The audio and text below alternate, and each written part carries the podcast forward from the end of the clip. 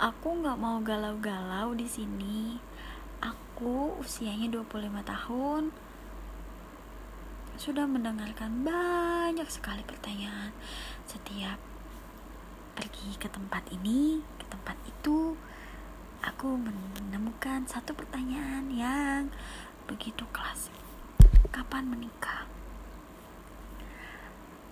Aku bukan yang gak mau nikah bukan yang gak punya pacar juga atau mungkin orang-orang mikirnya gak bisa move on. Bukan bukan. Setelah perjalanan panjang aku untuk stay sama seseorang selama bertahun-tahun tapi kenyataannya nihil membuka hati itu nggak gampang. Ya udah dipersingkat lah cerita aku kali ini ini perjalanan aku sampai usia 25 tahun belum menikah. Agak sedikit panjang mungkin tapi ya ya sudah dengerin aja. Pacaran lama itu nggak menjamin kalian bisa bersama. Pacaran lama nggak bisa menjamin kalian tahu orangnya bagaimana. Dan pacaran lama juga nggak menjamin dia masih cinta atau enggak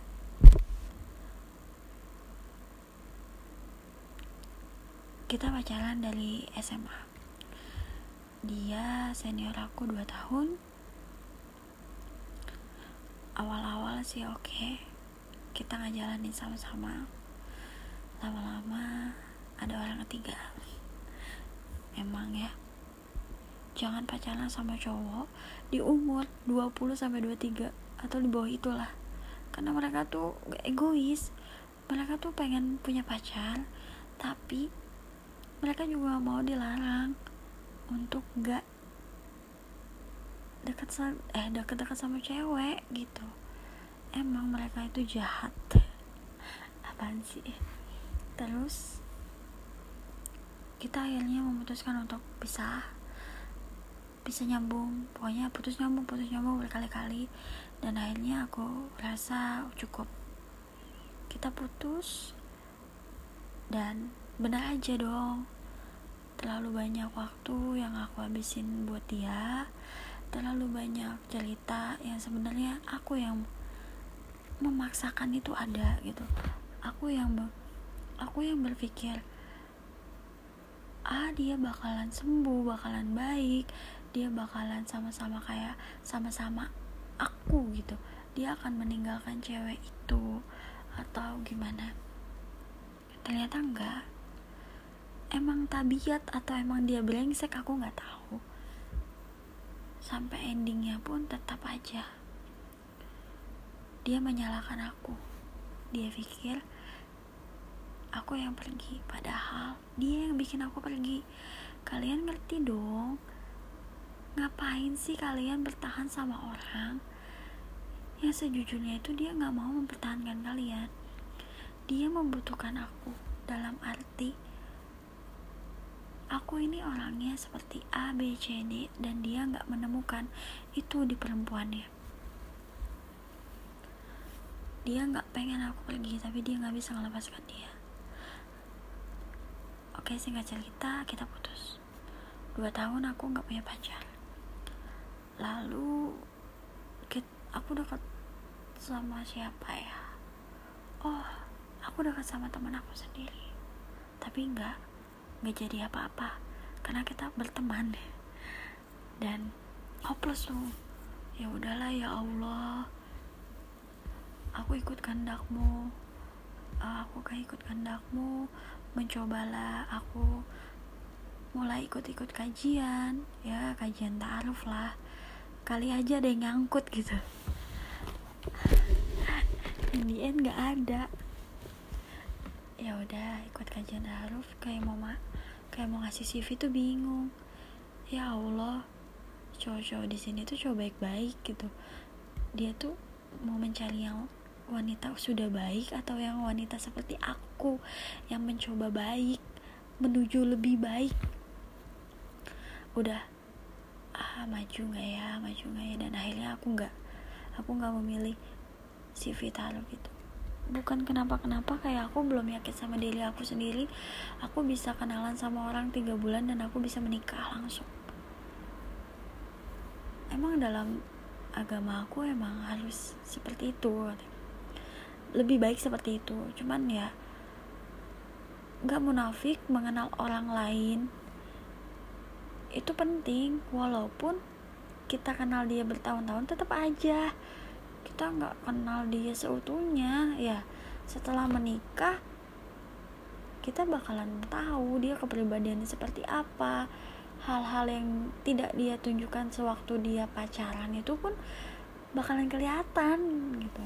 Kita nggak bisa jaim-jaiman lagi kalau udah nikah.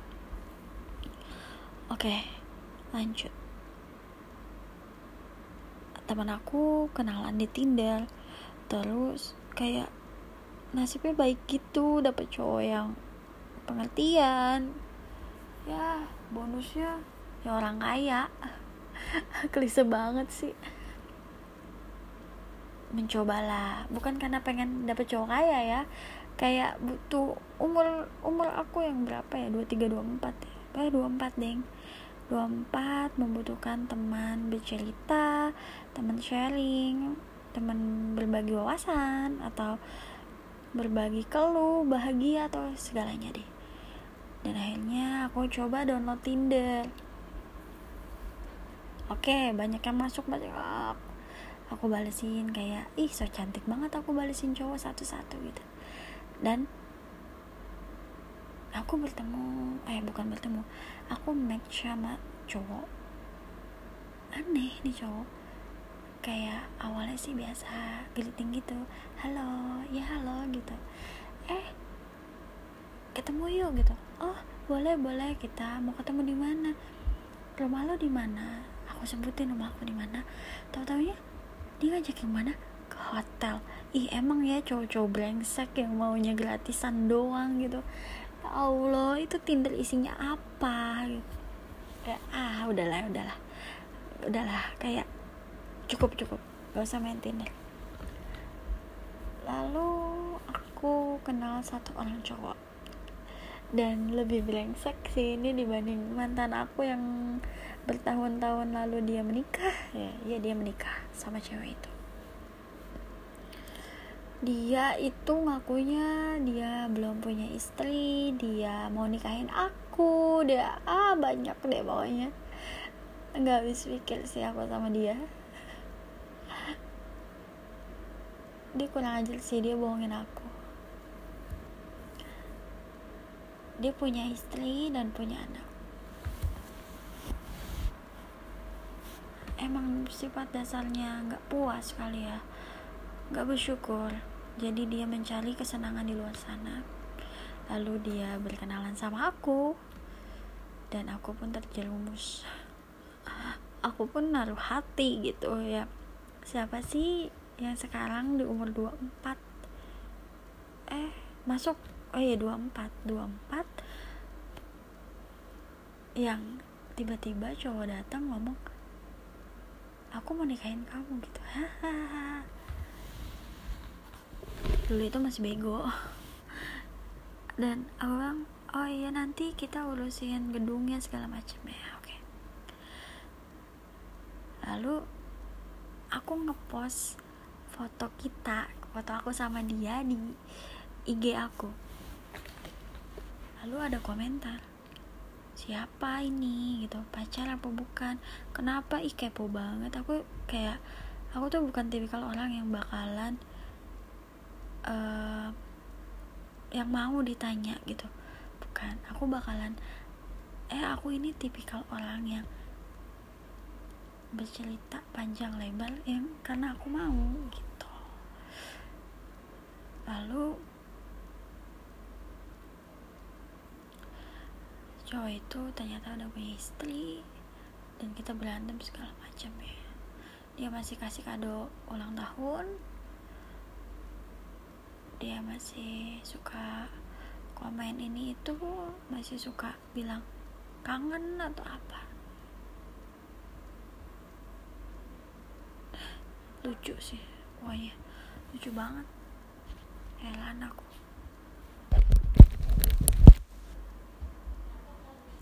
Lalu lalu aku punya pacar lagi. Posesif banget aku ngumpul sama temanku pun kayak kayak gimana ya? Kayak harus dia ikut gitu. Padahal dia nggak ngapa-ngapain dia juga nggak ngasih jawaban apa-apa wawasannya nggak luas. Kalau ngomong suka belibet dia maunya cuma disuapin suapin suapin gitu tentang pengetahuan A B C D. Bukan berarti aku pintar bukan. Karena aku cuma tahu. Aku cuma tahu dia itu ngomong apa eh, uh, tahu tentang apa-apa itu. Kadang aku cuma tahu aja bukan berarti aku pintar. Lama-lama wah ini nggak bisa. Berangkat kerja harus sama dia pulang harus sama dia pergi ke mana-mana harus sama dia. Telepon satu menit nggak diangkat dia langsung nanya kamu di mana? Kenapa nggak angkat telepon atau gimana? At the end pasti kalian jengah sama manusia seperti itu. Aku pun sama aku pun nggak mau punya hubungannya seperti itu. Kills itu tuh toxic tau gak sih? Dia tuh toxic buat aku. Waktu pacaran sama dia tuh aku tuh kayak nyari celah kapan sih bisa naik motor sendiri? Ngapain sih harus ikut ke mana-mana? Aku tuh nggak bebas aku tuh kayak burung yang disangkalin terus cuma dikasih makan. Udah gitu aja. Ya for your information aku tuh bahagia banget kalau kalau dapat makanan gitu kalau dibeliin makanan. Aku kayak nomor aja bahagia banget. Aku bisa makan apa aja. Terus dia melakukan satu kesalahan. Aku minta waktu gitu kayak anak SMP gitu kalau mau kalau mau ditembak kan pasti mikir apalagi kalau mau putus maunya break gitu kan. Nah aku pun melakukan hal sama. Aku minta waktu satu minggu dia nggak usah ke rumah aku dia nggak usah telepon atau apa. Aku cuma terima chatting. Dan itu pun aku balasnya 3 jam 6 jam 12 jam gitu deh. Emang nggak niat sama dia tuh. Cuman kepaksa aja. Ih sombongnya aku. Bukan bukan terpaksa sih. Jadi dia tuh kayak udah kenalan eh aku udah kenalin sama orang. Dan dia tuh kayak udah udah kamu berangkat kerja sama aku aja ya. Awal-awal oh better ya aku capek soalnya berangkat kerja ke Jakarta Barat ya Tangerang Selatan itu rasanya. Ah capek gitu. Dan beberapa minggu dia langsung minta status eh aku sedang makan dan aku nggak bisa berkata tidak gitu. Itu cerita awalnya. Lalu aku menjadi orang lain sama dia tuh. Aku hobinya marah-marah aku hobinya kesel aku emang sih aku keselan sama orang aku emosian tapi setiap sama dia aku tuh kesel banget sekesel keselnya kesel banget pokoknya. Lalu ya udah aku mau aku memutuskan untuk break. Lalu dia bilang kasih aku waktunya tiga hari aja nggak usah seminggu gitu. Ya aku tuh pengen tahu aku tuh suka nggak sama kamu? Aku bilang kayak gitu. Akhirnya aku dapat waktu tiga hari untuk nggak ketemu dia. Ih kayak alhamdulillah ya Allah gitu. Sesenang itu. Lalu dia itu childish. Dia itu melakukan hal yang gak banget buat aku. Aku ilfeel. Dia itu punya nomor suaminya teman aku. Nah oke. Okay. uh, eh, dia WA suaminya minta nomor teman aku. Lalu apa? Yang dia WA isinya itu apa? Isinya itu permintaan maaf karena nggak bisa ngebahagiain aku. Freak. Karena aku nggak suka sama dia katanya. Girls. Cowok oke sebentar lagi kepala tiga tapi kelakuannya masih minus. Buat apa sih? Buat apa? Mau ngapain? Apa yang harus diperjuangin? Dan saat itu aku minta putus. Terus tahu nggak kalian? Aku putus dikasih apa? Kasih hadis suruh baca Al-Quran bobo nabi aku bukan orang baik. Tapi juga aku bukan orang bodoh. Yang gak tahu-tahu hadis yang gak bisa baca Al-Quran aku bukan orang bodoh. Jadi ya kalau mau putus ya putus baik-baik aja. Gak usah ngelemparin hadis bawa-bawa agama nabi segala macam. Kalau kamu tahu pacaran itu nggak boleh kenapa kamu pacaran?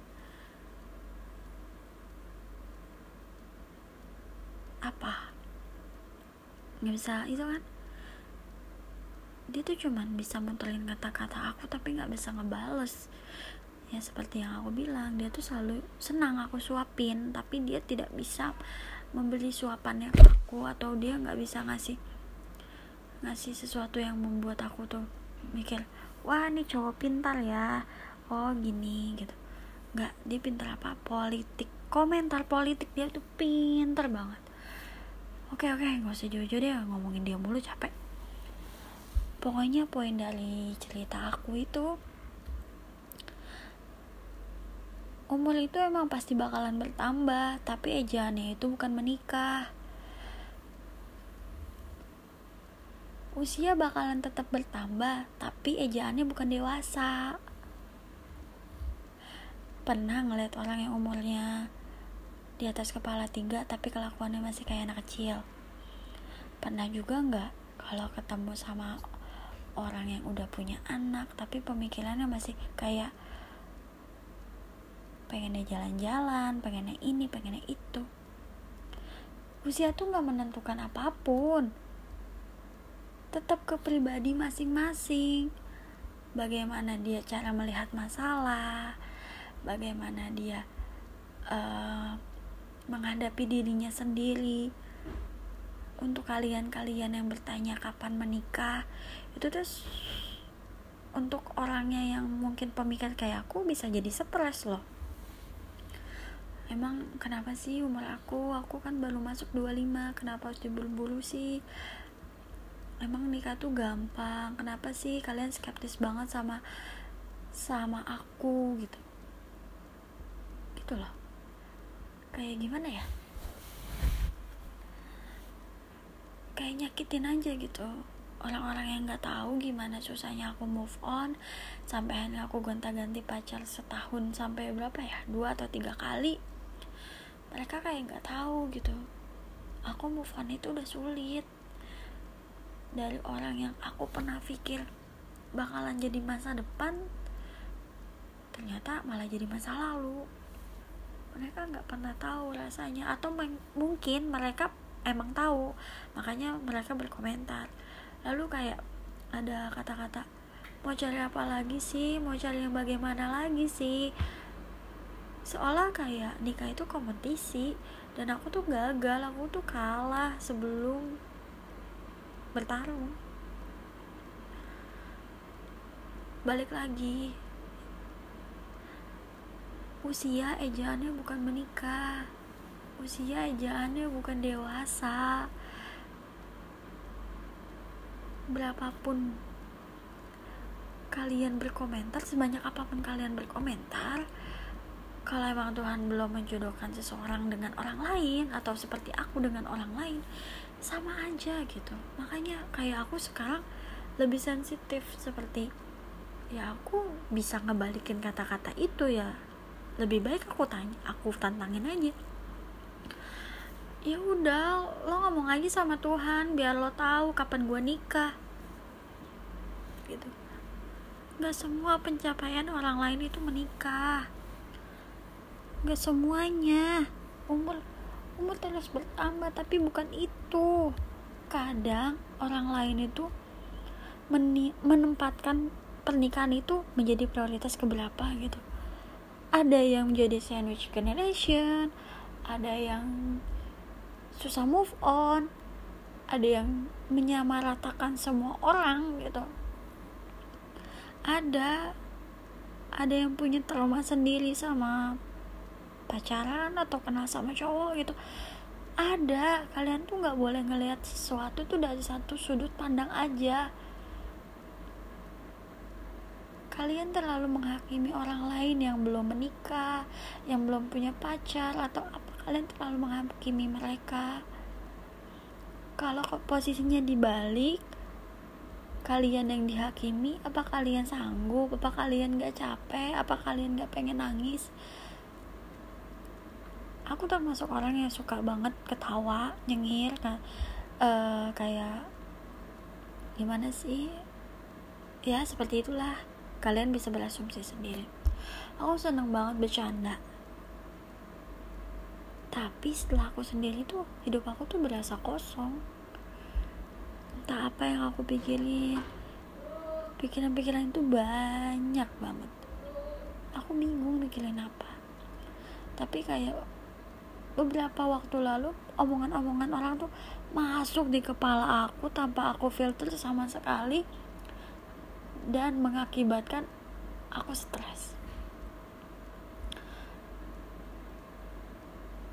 Aku stres. Aku nggak bisa disenggol sama sekali dengan ucapan-ucapan yang menyakitkan. Aku nggak bisa nggak bisa jadi diri aku sendiri. Aku bawaannya pengen marah-marah. Aku bawaannya sakit kepala perut aku sakit gitu gejala stres aku emang perut aku sakit yang melilit. Lebih sakit dibanding asam lambung. Kalian gak boleh menyamaratakan sebuah pencapaian. Kalau di usia 25 ada yang udah sukses kalian juga gak boleh menyamaratakan itu sama hidup kalian. Ada yang udah nikah sukses udah punya anak satu dua tiga entahlah berapa. Karena itu bukan prioritas mereka ada beberapa orang yang menjadi tulang punggung. Mereka kelelahan. Biarin aja mereka istirahat. Bukannya dikomentarin jahat.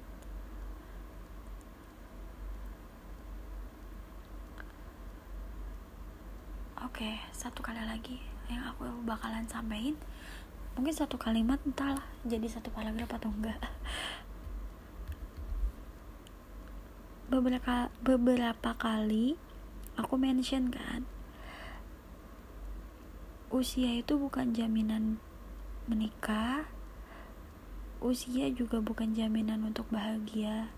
Definisi bahagia tersendiri itu orang lain itu punya part masing-masing untuk bahagia. Kalau masalah menikah gak ada urusannya sama usia kalau masalah kedewasaan juga gak ada urusannya sama usia beberapa orang yang sudah cukup dewasa ternyata pemikirannya itu masih kayak anak-anak. Kalian gak boleh nyamaratakan kehidupan kalian sama sama orang lain. Kalian gak boleh mengkompar hidup kalian sama orang lain kalian gak boleh berkomentar apa pun kalau orang lain berpikiran lain katanya open mind tapi open mind dengan pemikiran sendiri. Beberapa dari kalian itu suka nangis di pojokan malam-malam nyalain matiin lampu hanya karena dengar omongan-omongan yang kalian omongin gitu. Dia stres sendiri, kenapa belum nikah, kenapa nggak ada yang suka sama aku, kenapa nggak ada yang deketin aku. Oke, itu adalah kata-kata yang selalu aku ucapkan saat aku putus sama mantan aku. Gak ada yang deketin aku gak ada siapa yang mau deketin aku. Itu dia. Saat aku mulai mencoba hidup yang lebih baik ternyata pacar aku punya istri. Apa yang harus diharapkan? Gak ada kan? Jadi lebih baik kalian bersyukur sama kehidupan kalian. Setelah menikah pasti ada lagi pertanyaan. Kapan punya anak? Satu tahun pernikahan belum punya anak. Di, dibilanglah sama tetangga ih mandul. Aduh kalian itu jahat jahat banget sih mulutnya kalian gak bakalan pernah ngerti kalau kalian gak di posisi itu. Kalian gak bakalan pernah paham kalau kalian itu gak mengalami itu.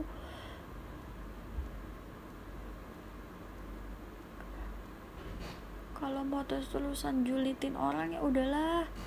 Ngelamar aja jadi adminnya lambe turah atau gimana kalian tuh nggak berhak mengkomentar hidup orang lain. Kalian nggak berhak mengkompar hidup kalian sama hidup orang lain. Kalian tuh nggak berhak.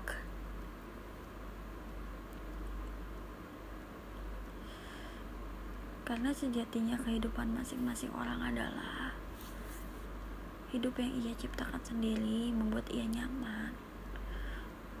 Tolonglah hidup berdampingan sama kalian saja udah sulit jangan ditambah dengan komentar-komentar yang jahat yang semakin membuat pelik.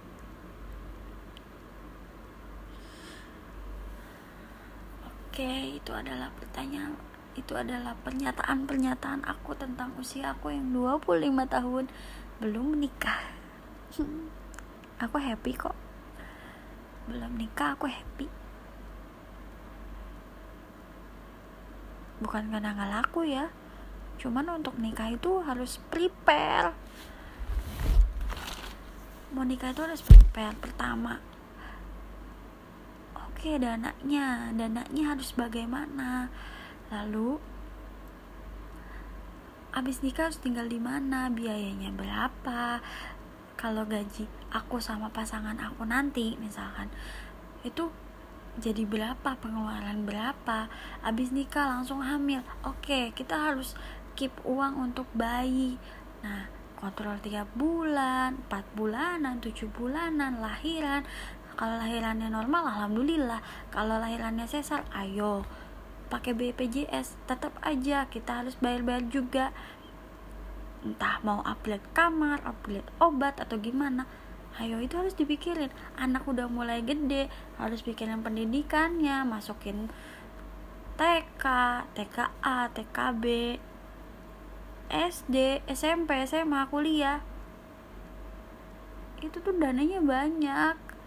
Kalian tuh harus ngelihat itu bukan cuman karena belum nikah aja. Orang tuh berpikiran sampai dananya nanti dia kuliah gimana gitu.